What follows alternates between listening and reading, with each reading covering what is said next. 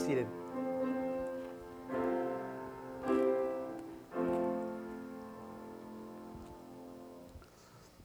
I'd invite you to turn in your Bibles to the Gospel of Luke, chapter 17. The Gospel of Luke 17, verses 11 through 19, is our meditation on this Thanksgiving morning. It's good to be with you again after uh, missing this past Sunday due to a little bit of sickness. Thank you to my fellow uh, pastor, Taylor, for filling in for me on Sunday afternoon. And thank you for your prayers for me, feeling much better. Uh, so it's good to be here uh, opening God's Word and worshiping with you, singing together, seeing your faces. It's a joy to, to worship God together this morning. Yes, and we're looking at Luke 17, verses 11 through 19. Jesus cleanses the 10 lepers. And so this is God's holy word. May He write it on our hearts this Thanksgiving morning. On the way to Jerusalem, he was passing along between Samaria and Galilee.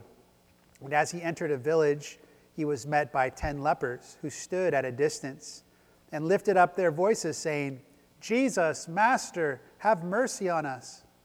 And when he saw them, he said to them, Go and show yourselves to the priest. And as they went, they were cleansed. Then one of them, when he saw that he was healed, turned back praising God with a loud voice. And he fell on his face at Jesus' feet, giving him thanks. Now he was a Samaritan. And Jesus answered, Were not ten cleansed? Where are the nine? Was no one found to return and give praise to God except this foreigner? And he said to him, Rise and go your way. Your faith has made you well. So far, the reading of God's holy word. May He indeed write this word on our hearts this morning. Amen. Well, beloved, have you ever done something really nice for someone and maybe they just looked right past all of your hard efforts and, and past all of your sacrifice? Right? Maybe you've cooked a nice meal that you took all day to plan and to cook, and you labored over the stove, and when you finally sit around the table with everybody, everybody seems a little bit grumpy and mopey. Hopefully that doesn't happen today, but maybe that's happened to you. Uh, maybe you have planned a nice vacation for your family and you finally arrive at your destination and you have your heart set on this time of rest and everybody's squabbling with each other. Uh, maybe you've gone the extra mile in your workplace and you've been doing things to show that you take your job seriously and you're pressing on in your work, but your efforts seem to be disregarded.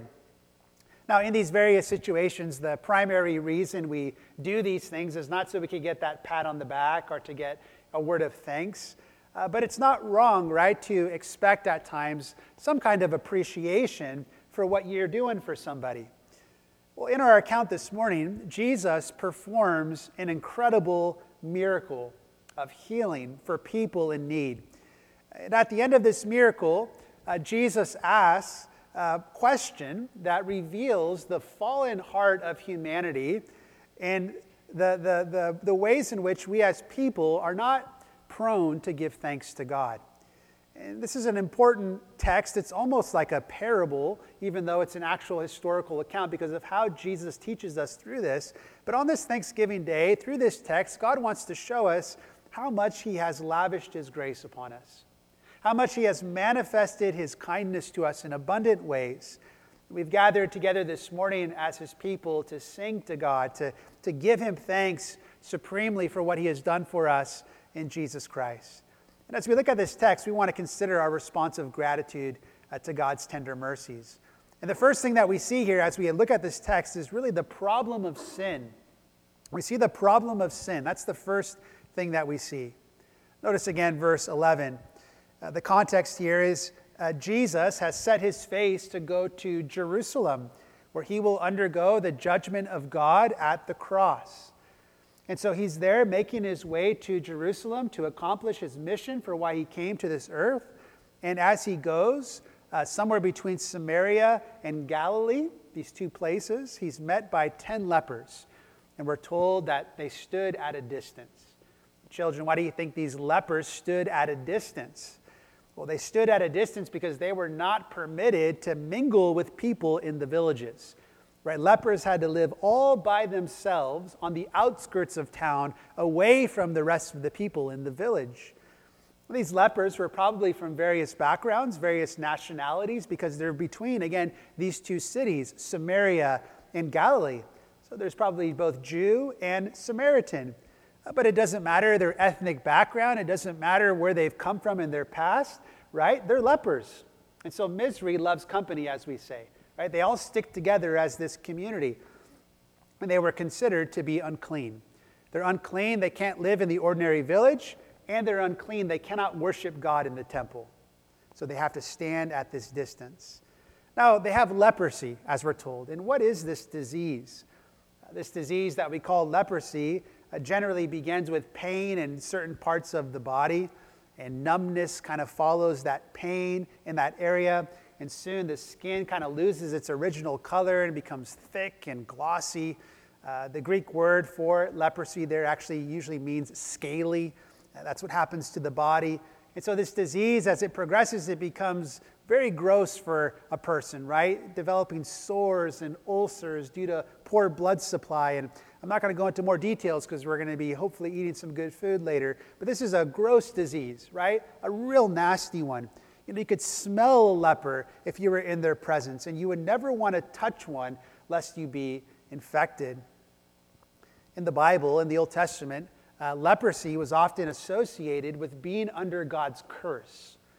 You could remember how in 2 Chronicles 26, King Uzziah grew strong and proud to his downfall. You remember he entered the temple of God and he went there to burn incense on the altar.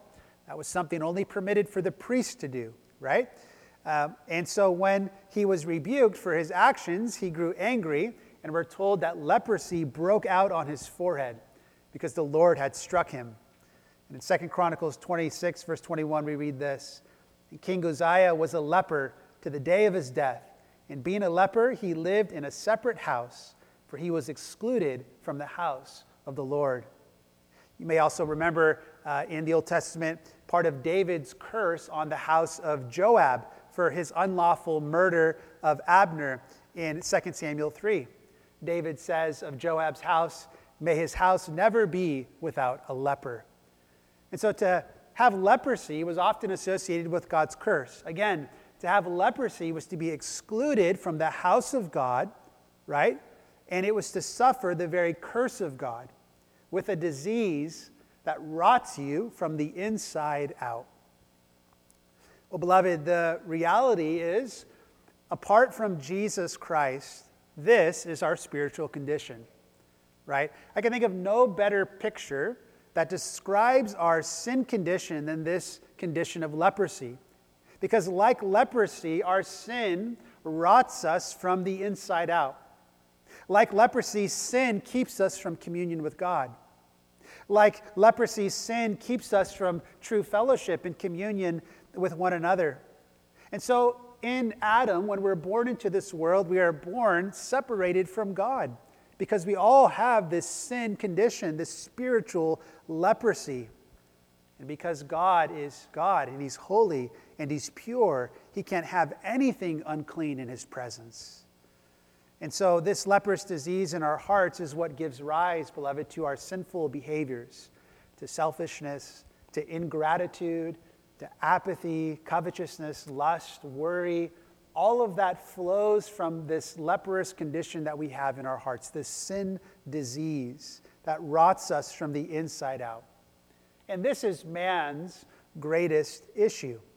Like these lepers in this account, it doesn't matter, right, if you are today, you know, Jew or Greek, Mexican, Chinese, Dutch, doesn't matter your ethnic backgrounds. Like these lepers, we all have that same condition. And no amount of education or external morality or better laws can get at the root of this sin condition that we have. You know, recently we've seen, sadly, excessive uh, crimes committed against law enforcement, even that we were praying for, you know, just last week. And these have fallen on the heels of, you know, police brutality in different areas of the states as well, eh, especially among different communities. And I remember after one particular incident a couple of years ago um, where there was police brutality, uh, NFL player who's a Christian, I think he's a former NFL player now, uh, Benjamin Watson, He spoke up to just share his heart and his thoughts on the various issues that were going on, uh, not just uh, the police issues, but also issues amongst his own African American community. Um, and as he was assessing kind of the situation of where things were at as a Christian, he said this. This was on the news. He said, I'm encouraged because ultimately the problem is not a skin problem, it's a sin problem. Sin is the reason we rebel against authority. Sin is the reason we abuse authority. Sin is the reason we're racist, prejudiced, and lie to cover our own. Sin is the reason we riot, loot, and burn. But I'm encouraged because God has provided a solution for sin through his Son, Jesus, and with it, a transformation of heart and mind. The cure for all these tragedies around us is not education or exposure, it is the gospel. So finally, I'm encouraged because the gospel gives mankind hope. And beloved, that's what we see here. Only the gospel of Jesus can bring healing to this deep sin condition that we all struggle with. And notice here, these 10 lepers obviously knew their condition because they lift up their voices to Jesus and say, Master, have mercy on us. Have pity on us. Lord, have concern for the suffering that we're in.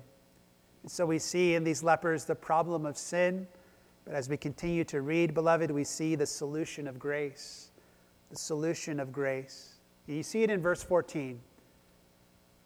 When Jesus saw them, he said to them, Go and show yourselves to the priests. And as they went, they were cleansed. Now, it's interesting. This cleansing is different from how Jesus cleansed the leper earlier in the Gospel of Luke, chapter 5, verse 13.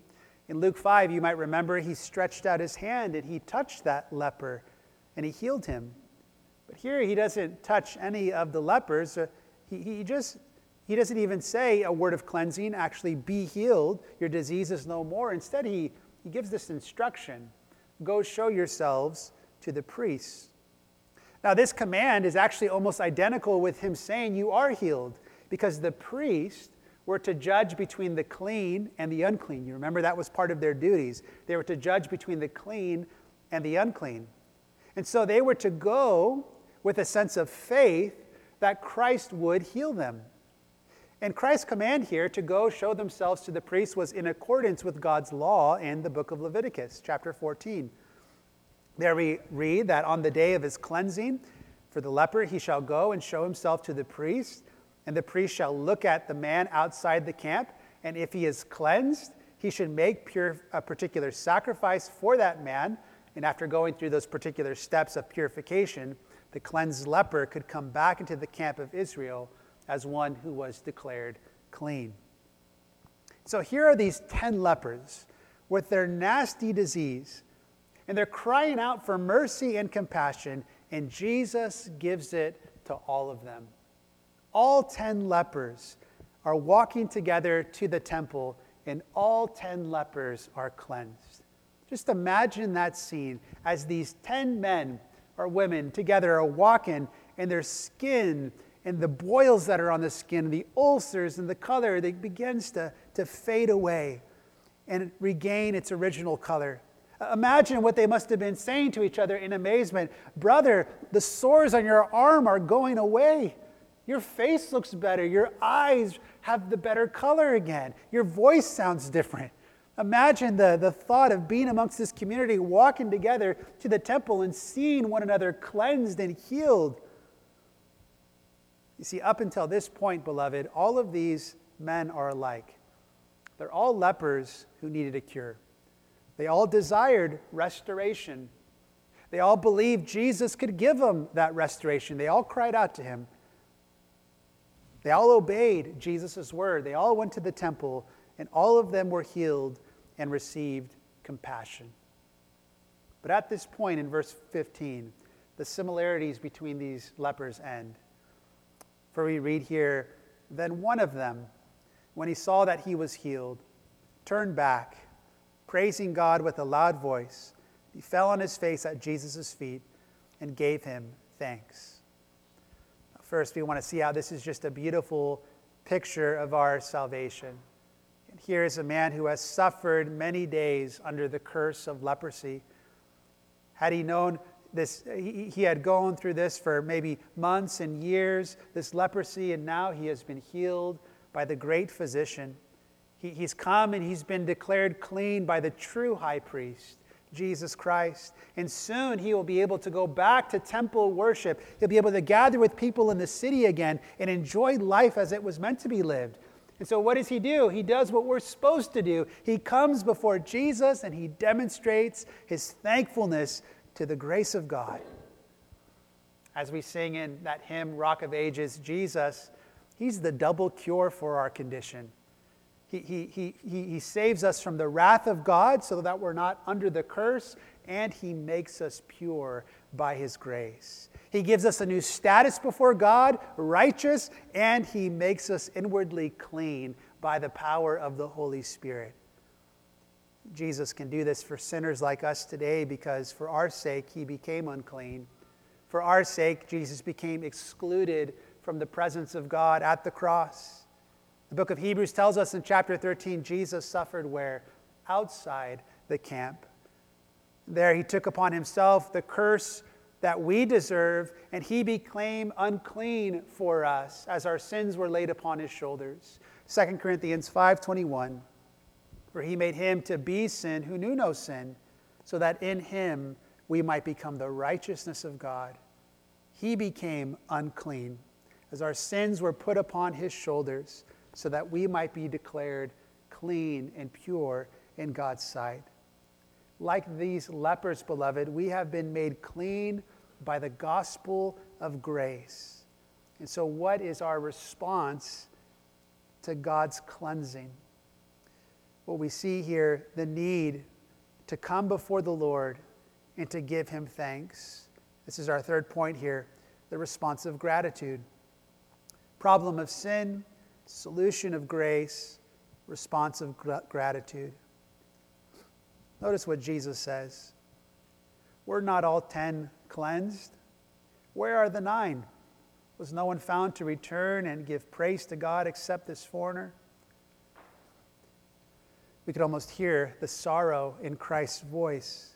We're not all ten cleansed. These ten individuals were cleansed from one of the most horrible diseases you could have on this planet.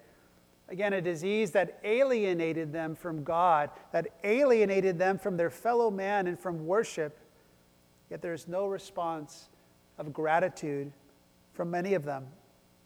According to Romans chapter 1 verse 21, ingratitude is one of the fundamental sins of this fallen world.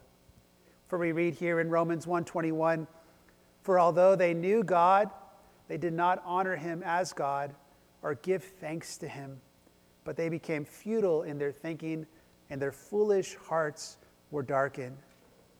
Beloved, every single day, the Lord showers upon this undeserving world goodness and grace that we do not deserve. He causes the sun to rise on the just and the unjust. He sends rain upon the just and the unjust. Every day, God opens his hand and he satisfies the desire of every living thing. He provides for us food and shelter and beauty around us in the created world. Yet, as we read here in Romans, man's mouth is often silent when it comes to giving thanks to the God from whom all blessings flow. Not only does man withhold thanks from God, but Romans tells us he actually gives honor in praise to the creation rather than to the Creator who is blessed forever. Amen. He does not realize that God's loving kindness is meant to lead him to repentance every day when God shows grace.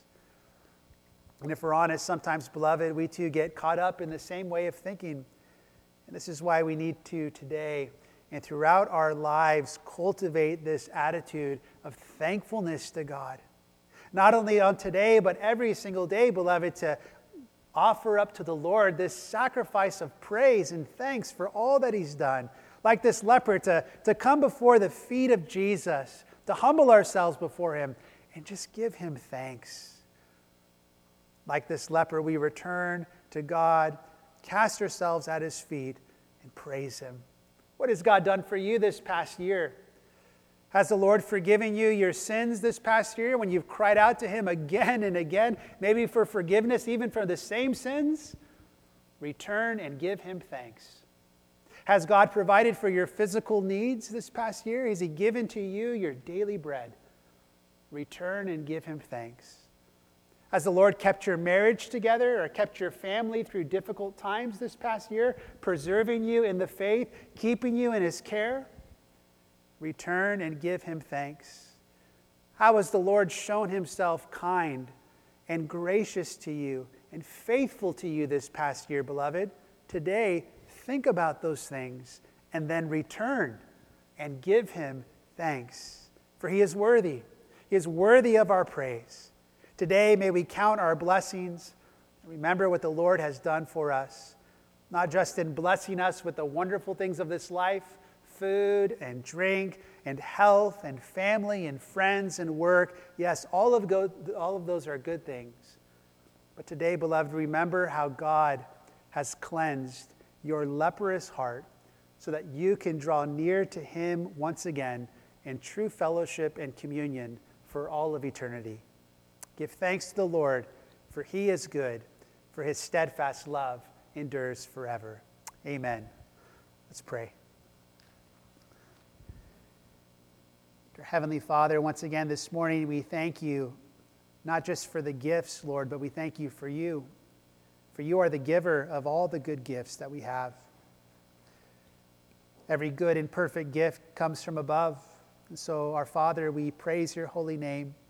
And we ask, Lord, that like this leper in this text, you might help us by the Holy Spirit today and every day to take time to return and to bow down and to give thanks to you, O Lord. Thank you, Father, for how you have kept us in the faith. Thank you for how you preserve our feet from stumbling. Thank you, Lord, for how you continually, Lord, watch over us day by day, showering upon us, Lord, grace upon grace. And so, Father, today again we give you thanks, especially for the gift of your beloved Son, Jesus Christ. Thank you, Lord, for his finished work for us, so that even this morning we could draw near to you in praise and in worship and indeed enjoy communion with our triune God, Father, Son, and Holy Spirit for all of eternity. Help us, Lord, to think upon today your manifold gifts and to give you thanks. Bless us around our tables later as we talk with family, as we interact with friends. Lord, uh, we recognize in seasons like this as well that we, we spend time with family members who don't yet know you, who are like those in Romans 1, uh, blinded, Lord, to uh, the goodness of God and giving you thanks. So, Lord, let the gospel of grace be upon our lips. Let us speak the truth in love and be pleased to use us as your people, Lord, to indeed spread the glory of Jesus Christ throughout this world as we speak with others, as we live with thankfulness in our hearts. We praise you again for this time. We ask that you be with us in the remainder of this day, for we ask these things in Jesus' name. Amen.